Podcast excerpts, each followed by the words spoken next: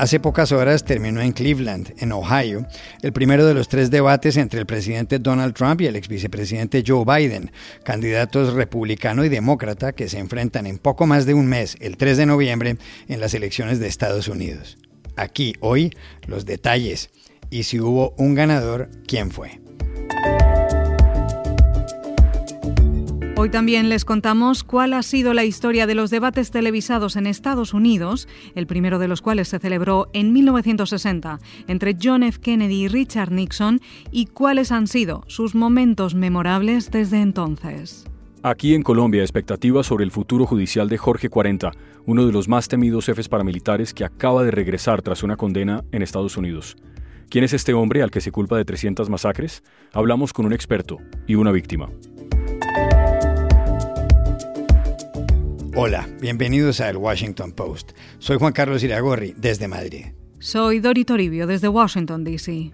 Soy Jorge Espinosa, desde Bogotá. Es miércoles 30 de septiembre y esto es todo lo que usted debería saber hoy.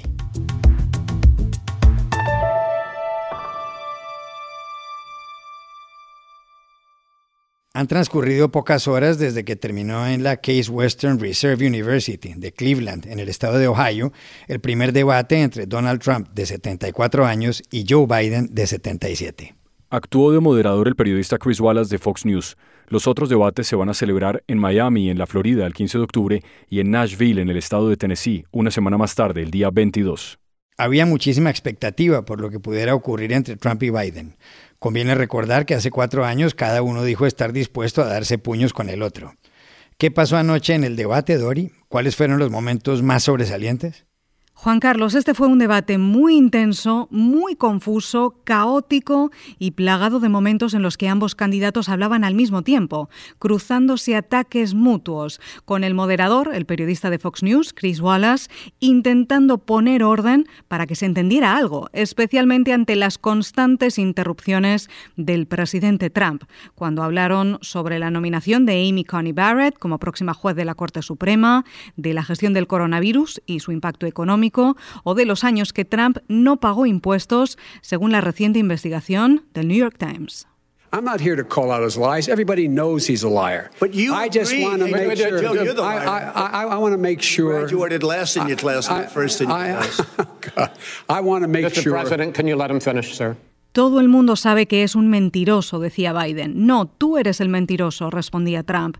Y las cosas solo empeoraron a partir de ahí.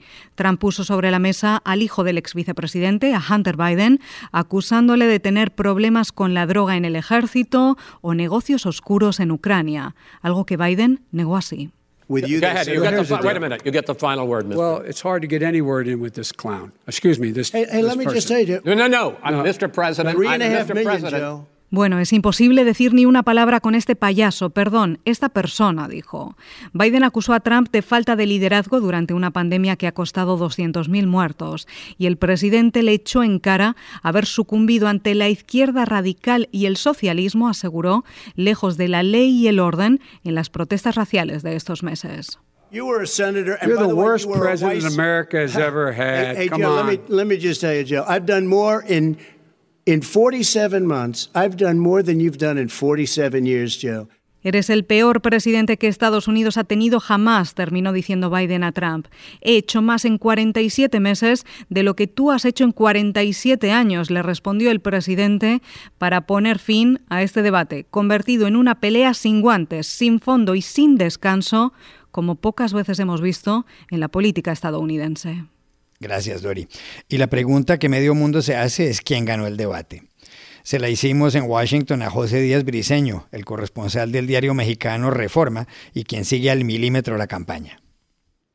Si tuviéramos que comparar el primer debate entre el presidente Donald Trump y el ex vicepresidente Joe Biden, podríamos decir que esto terminó en un empate que permite la clasificación, sin embargo, de Biden a las grandes finales.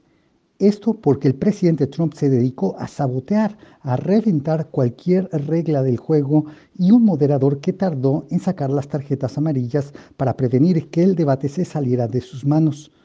Pocos momentos memorables, quizá el presidente Trump evitó justamente castigar de una manera contundente el supremacismo blanco Y el hecho de que dejó abierta la posibilidad de no reconocer los resultados de una elección presidencial que favoreciera a Biden si él la considera fraudulenta es otro punto importante a señalar.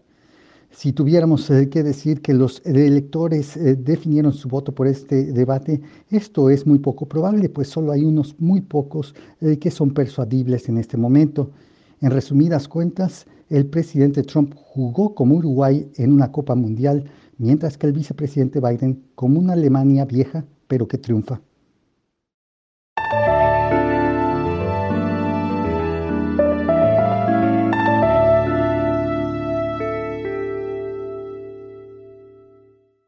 Los debates televisados entre los candidatos presidenciales constituyen una tradición en la política estadounidense que los inventó.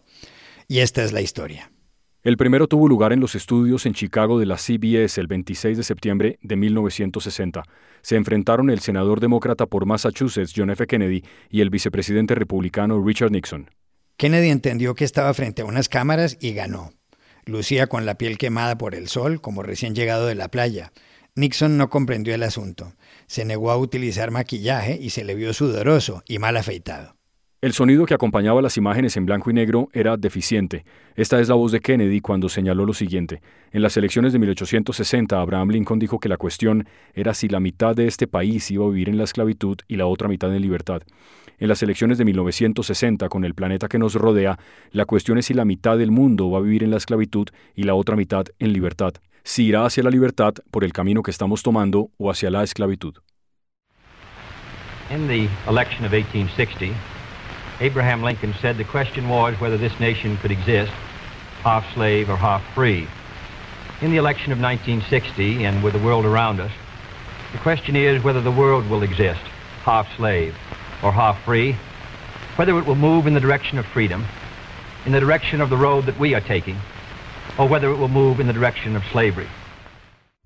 Aquel debate lo vieron 66 millones de personas, más de una tercera parte de la población de Estados Unidos. Y tras esas elecciones de 1960, en las que triunfó Kennedy, hubo un paréntesis en los debates entre candidatos presidenciales, que se reanudaron después, en 1976, entre Gerald Ford y Jimmy Carter. Pero quizá la respuesta más famosa de todas estas controversias televisadas, por lo demoledora y divertida, fue la de 1984, cuando polemizaban el presidente republicano, Ronald Reagan, que buscaba la reelección, y el aspirante demócrata, Walter Mondale. Ocurrió cuando el periodista Henry Trujillo, del diario The Baltimore Sun, le dijo a Reagan, que tenía 73 años, que le iba a plantear un tema de seguridad nacional. Le dijo que él ya era el presidente más viejo de la historia estadounidense y que gente de su entorno sostenía que había terminado muy cansado tras su anterior debate con Mondale. Truitt añadió que John F. Kennedy contaba que había dormido poco durante la crisis de los misiles y le preguntó entonces a Reagan si sus años no lo afectarían en caso de una circunstancia así. Reagan contestó con mucho ingenio frente a Mondale, que tenía 56. Dijo: «Claro que no, señor Truitt, y quiero que sepa que no voy a convertir la edad en asunto de esta campaña y que no voy a explotar con propósitos políticos la juventud y la inexperiencia de mi contrincante». La respuesta fue tan ingeniosa que hasta Walter Mondale soltó una carcajada. Mr. President, I want to raise an issue that I think has been lurking out there for 2 or 3 weeks and cast it specifically in national security terms. You already are the oldest president in history, and some of your staff say you were tired after your most recent encounter with Mr. Mondale. I recall yet that President Kennedy had to go for days on end with very little sleep during the Cuban Missile Crisis. Is there any doubt in your mind that you would be able to function in such circumstances? Not at all, Mr. Truitt, and I want you to know that also I will not make age an issue of this campaign. I am not going to exploit, for political purposes, my opponent's youth and inexperience.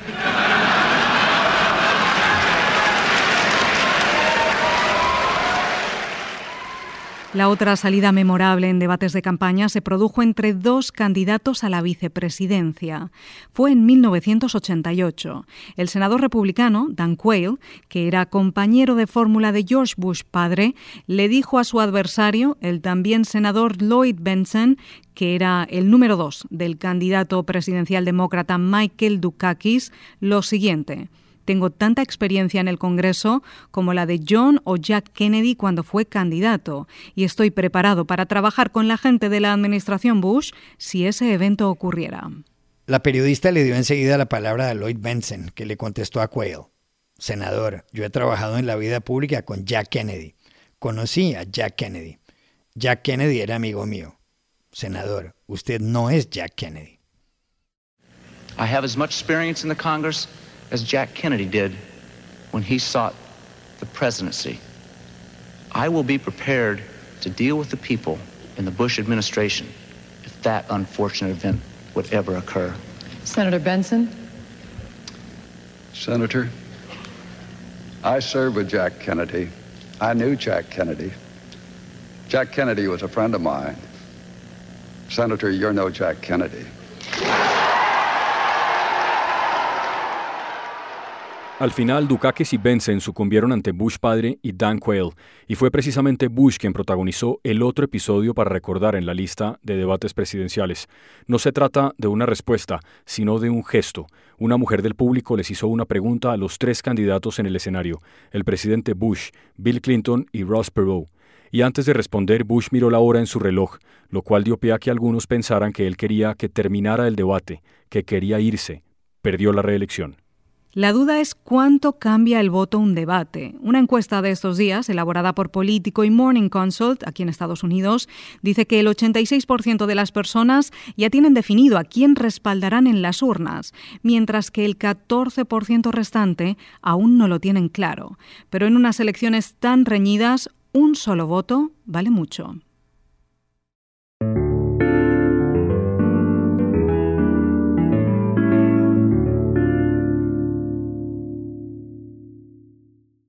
This podcast is sponsored by Monarch Money. Are you saving to reach your financial goals? Reaching those goals isn't just about getting more money, but by managing what you have. And the best way to manage your money? Monarch Money. Monarch Money is a new kind of finance app that's intuitive, powerful, ad-free, and takes the headaches out of budgeting. Try it free when you go to monarchmoney.com/podcast. Monarch puts all your accounts, investments, transactions, and finances at your fingertips. With a complete view of your finances, you'll gain insights on your spending and find new ways to save. Plus, Monarch lets you customize your dashboard, collaborate with your partner, set custom budgets and goals, and track your progress toward them. See why Mint users are turning to Monarch Money and loving it, and why the Wall Street Journal named Monarch Money the best budgeting app overall. Get a 30-day free trial when you go to monarchmoney.com/podcast. That's monarchmoney.com/podcast for your free trial. monarchmoney.com/podcast. Esta semana volvió a Bogotá tras una condena por narcotráfico en Estados Unidos, uno de los más importantes líderes del paramilitarismo de Colombia, Jorge 40, un hombre cuya verdad la gente no conoce. Jorge Espinosa ha hecho para el Post un perfil de Jorge 40 y ha hablado con un experto en el tema y con una de sus víctimas. Dori, Rodrigo Tobar Pupo, más conocido por su nombre de guerra o alias Jorge 40, ha sido uno de los mayores criminales de la Colombia moderna, un país de altísima criminalidad en los últimos 60 años. Era el comandante del llamado Bloque Norte de las Autodefensas Unidas de Colombia, las AUC, una organización paramilitar armada, ilegal y de ultraderecha que operó en el país desde abril de 1997 hasta su desmovilización en el 2006. En mayo del 2008, Jorge 40 fue extraditado a Estados Unidos por el entonces presidente Álvaro Uribe Vélez y condenado en el 2015 a 16 años y 6 meses de cárcel por narcotráfico. El lunes de esta semana volvió a Colombia, fue capturado y tendrá que enfrentarse a la justicia. Como delincuente, ¿cuál era su dimensión? Se lo preguntamos en el Post a Lerber Dimas, profesor de la Universidad de La Guajira e investigador de memoria, conflicto armado y crimen organizado de la Universidad del Magdalena. Jorge 40 es la mente criminal más poderosa que ha tenido el Caribe colombiano. Se le atribuyen más de 41.000 víctimas registradas, de las cuales al menos 32.000 corresponden al Bloque Norte. Y hay muchos hechos victimizantes que Jorge 40 tiene que confesar. El poder militar fue enorme, el poder político fue enorme, el poder en la salud fue enorme, el poder con los terratenientes fue enorme, la paraeconomía. Tiene que hablarnos sobre todas estas cosas, sobre hechos muy puntuales y muy dolorosos, como por ejemplo los ocurridos en el COPEI, donde se iniciaron por primera vez los hornos crematorios y donde a las personas las metían entre las llantas de las tractomulas y las quemaban hasta desaparecer el cuerpo.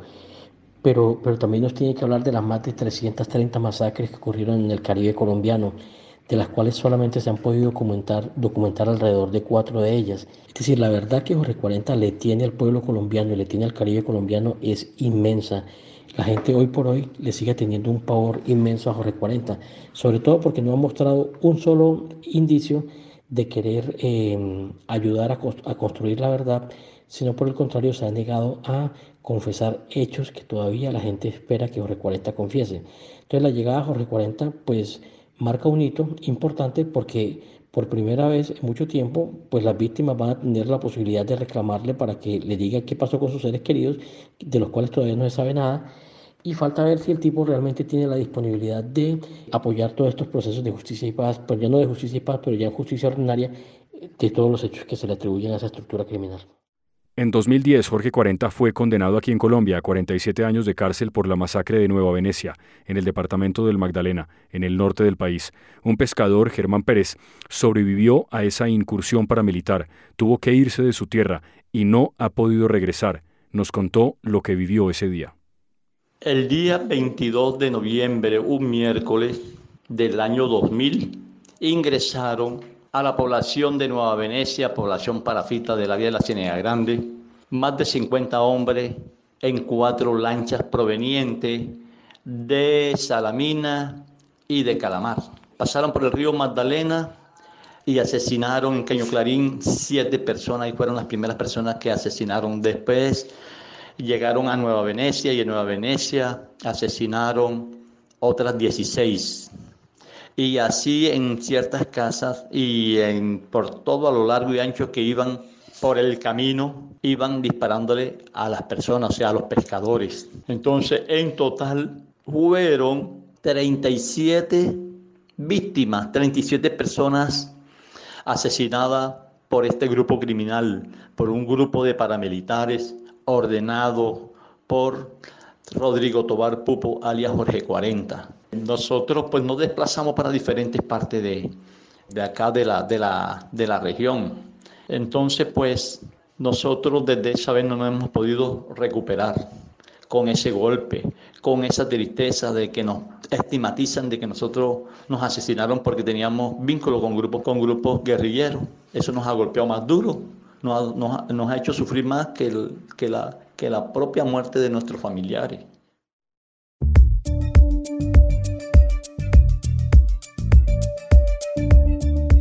Y estas son otras cosas que usted también debería saber hoy.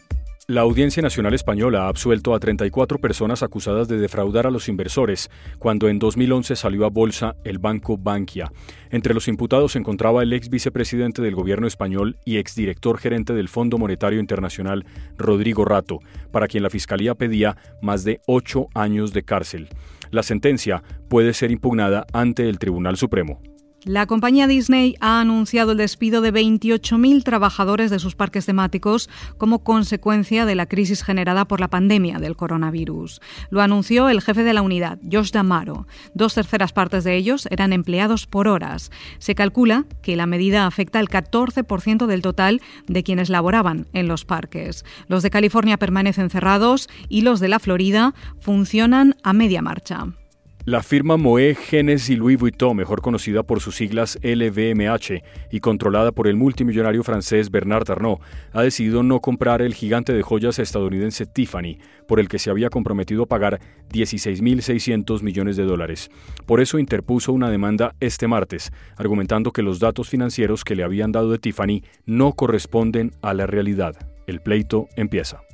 Y aquí termina el episodio de hoy, Día Internacional de Podcast, del Washington Post, El Guapo. Por favor, cuídense mucho. Y pueden suscribirse a nuestro podcast en nuestro sitio web, elwashingtonpost.com, seguirnos en nuestra cuenta de Twitter, @elpost, y también nos encontrarán en Facebook, buscando El Post Podcast. Chao, hasta mañana.